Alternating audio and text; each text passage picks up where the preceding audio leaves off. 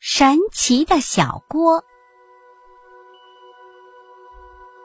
从前，有个心地善良的小姑娘，她和妈妈过着贫穷的生活，总是吃了上顿没有下顿。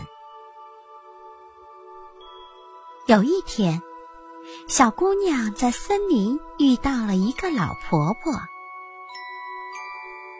老婆婆看到小姑娘面黄肌瘦的，知道她家里很穷，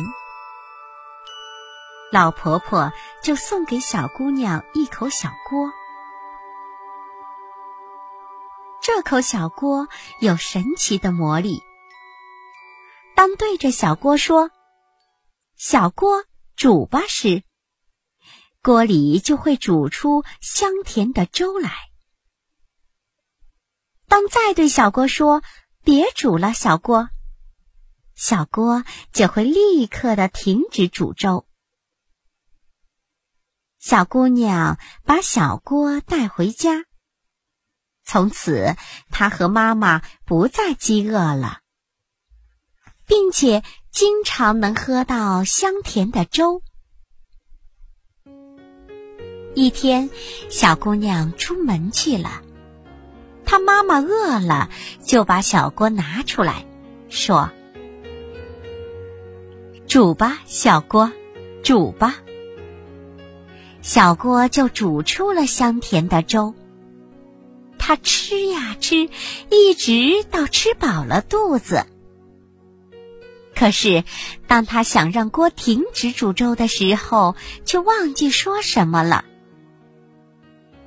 所以，那小锅就不停的煮呀煮，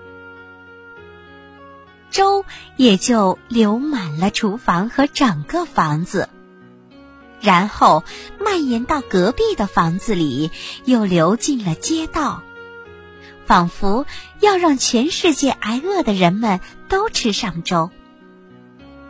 可是，这却造成了一场大灾难，因为没有人能够停止它。最后，城里只剩下一栋房子没有被粥淹没的时候，小姑娘回到了家。她只说了一句：“别煮了，小锅。”小锅就立刻停止了煮粥。可是，任何人想要回到城里，必须得吃开一条路才能进去了。